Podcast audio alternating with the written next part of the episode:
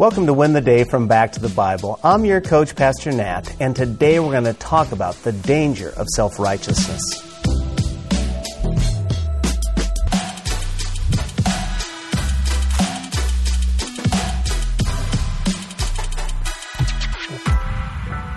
In 1931, Two Gun Crowley, a notorious criminal, was captured.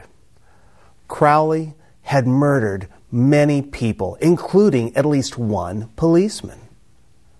After a bloody gunfight, he was captured. The police found a bloodied note in his pocket that read, Under my coat is a weary heart, but a kind one, one that would do nobody any harm.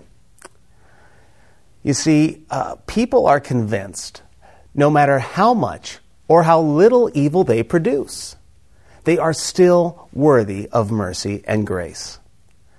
This self delusion is seen from the mass murderers to the little old granny down the street. Well, Jesus?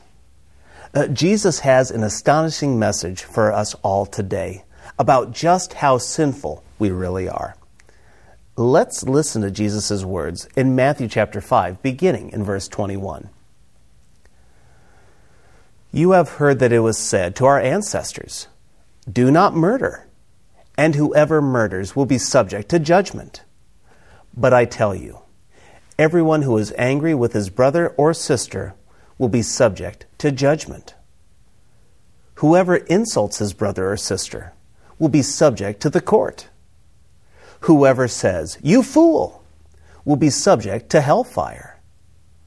So, if you are offering your gift on the altar, and there you remember that your brother or sister has something against you, leave your gift there in front of the altar. First go and be reconciled with your brother or sister, and then come and offer your gift. Reach a settlement quickly with your adversary while you're on the way with him to the court, or your adversary will hand you over to the judge and the judge to the officer, and you will be thrown into prison. Truly, I tell you, you will never get out of there until you have paid the last penny. Ouch. Jesus' words, uh, they cut to the core. I feel like they sting like salt in a wound. What Jesus does here is pull out a rabbinic teaching that echoes Exodus 20, verse 13. Now, there is no doubt that murdering someone is a horrible crime and sin. But what we forget, or frankly reject, is the notion that anger, bitterness, and hatred is just as sinful to a holy God the whole, well, at least I didn't kill someone, it's not going to hold up in God's court. Even when remorse is experienced for wrongdoing, Jesus says, hold up. Uh, before trying to make it up with God, go make things up. Make them right with that person. Even if you've been unforgiving and bad mouthing them behind their back. Go and make things right. The prophet Samuel said, To obey is better than sacrifice. You see, even when we don't obey, we are called to make things right before we do our penance. The sins of the heart are just as wicked to God as physical murder. Yes, there are real life consequences that are different. Yes, the punishment in hell may differ.